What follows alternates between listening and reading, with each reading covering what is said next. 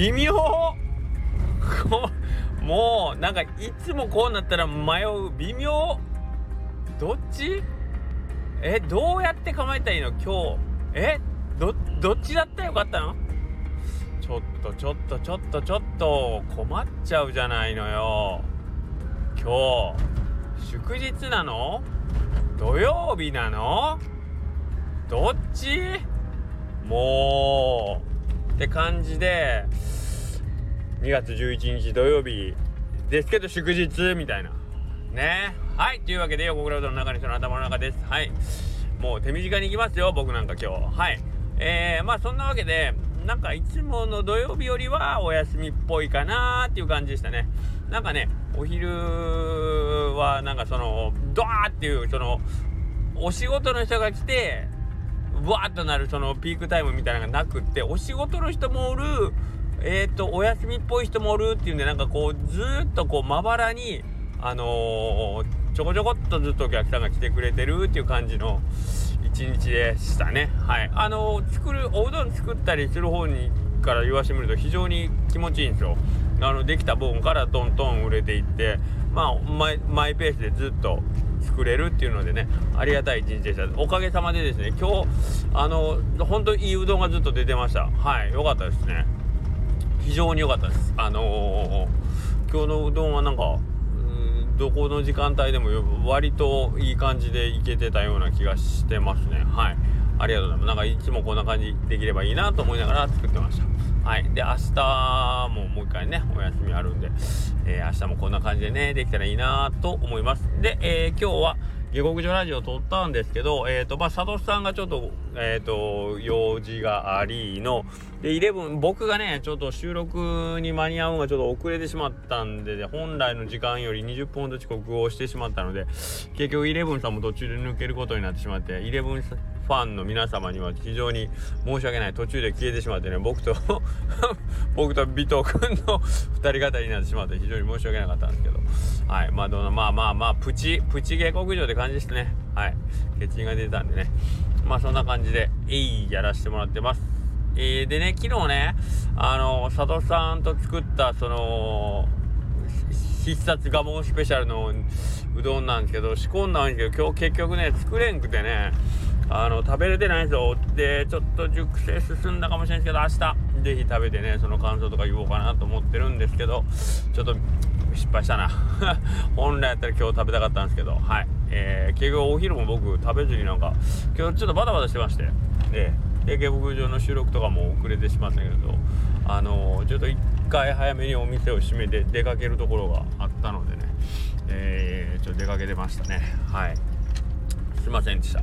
えー、そんな感じかな。今日はね、ちょっとあ、そう今日けどこれは言っとかないから。あの、ティアさんがね、あの、イレブンの日の、僕、まあ、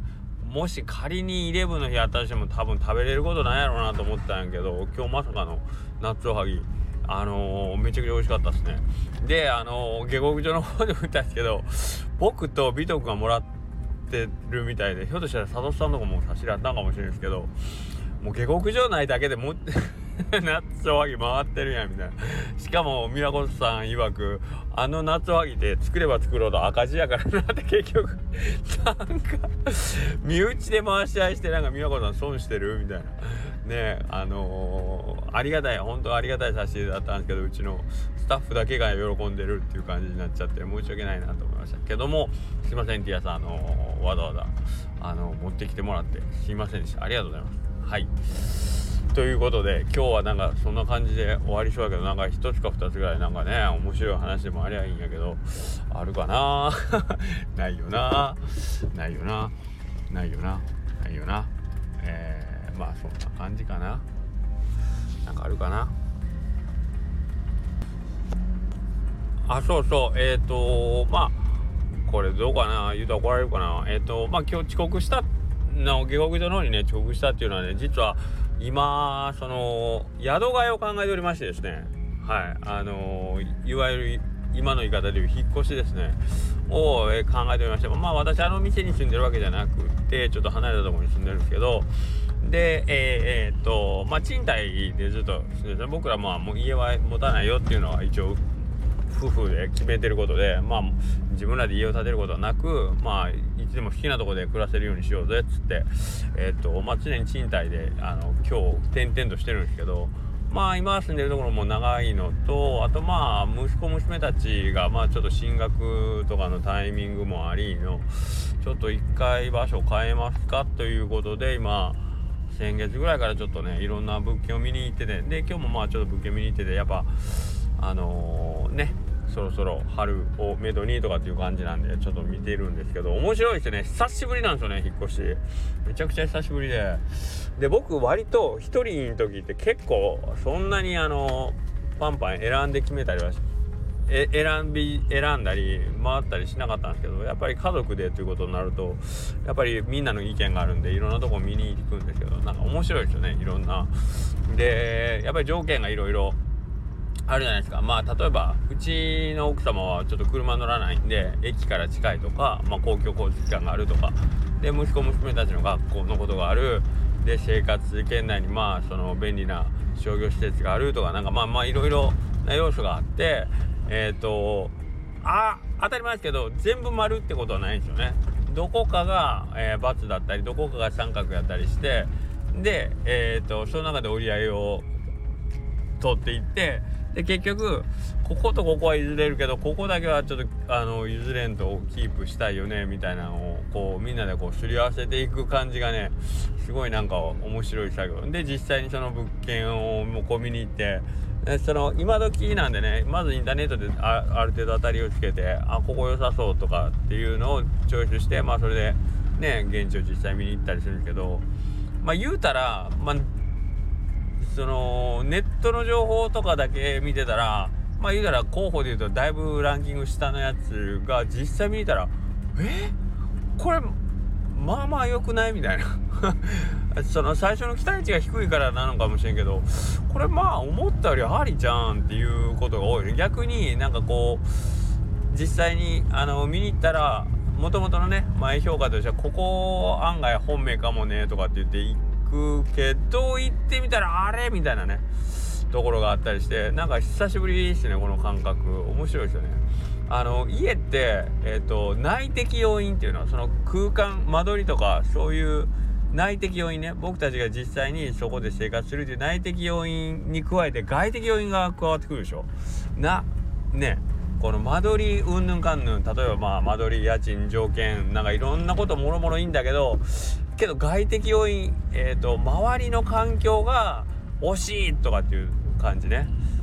これがなんか面白いよね。両方ほんまにベストマッチっていうのはなんか本当にもう奇跡の一個っていう感じですよね。これ多分これ聞いてる方の年代だったら皆さん多分自分の家持ってらっしゃる方が多いと思うけど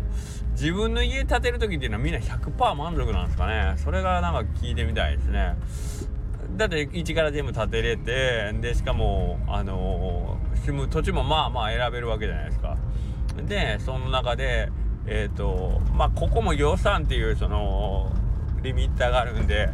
100%満足っていうのはなかなかないかもしれんけど持ち家の場合というか建てる場合まあ中古買ってリノベとかっていうのもあるんでしょうけどなんかそれってどうなんやろ？賃貸とはまた違う感じでいろいろまあご本人様たちの中には条件がやっぱあったりするんですかね。本当はもう大阪城みたいな家が建てなかったけど天守閣はちょっと嫁に反対されてつって平城になったんですとかそんなことはないか。そんなことはないよな。けどまあなんかそれに近い、まあ、家族の同意の上で、まあ、自分の例えばお父さんが趣味の部屋が欲しいとかねあるかもしれないですね。えっ、ー、と家で映画館のような部屋が欲しかったけどちょっと無理だったのであの っていうとかかな。うん。だから自分で建てる場合は内的環境がなかなか整えられんのかな。ね。駅から近いとかかそういうのはある程度もう込み込みで揃えられたけど結局まあ分かんないけどあの家の中に本当は野球場が作りたかったけどそれはできませんでしたとかそういう妥協があったりするんかな。まあまあそんな感じで今なんかまあなんか目安としては3月ぐらいまでやっぱりね今人が動くシーズンなんで物件がまあまあいろいろ動いてるんでまあ今できれば多分3月末までになんかそういうのしようせねえかなと思うけど引っ越しってやっぱめんどくさいっすね。これから家決めてそこから家の今の荷物梱包して出してまた運んでっていうのを考えるとちょっと憂鬱になるんですけどけどまあしょうがないよね。はい。まあそれを楽しみと捉えてね新しい環境。環境変わればね人生変わるんでなんか新しい人生がこの春開ければいいなと思って思いながらえっ、ー、とまあまあ今日もそんなこと思いました。はい。というわけでまた明日なんかなんとかなんとかかんとか10分粘りましたんで。はい、えー、下克上ラジオの方もよろしくお願いします。それでは失礼します。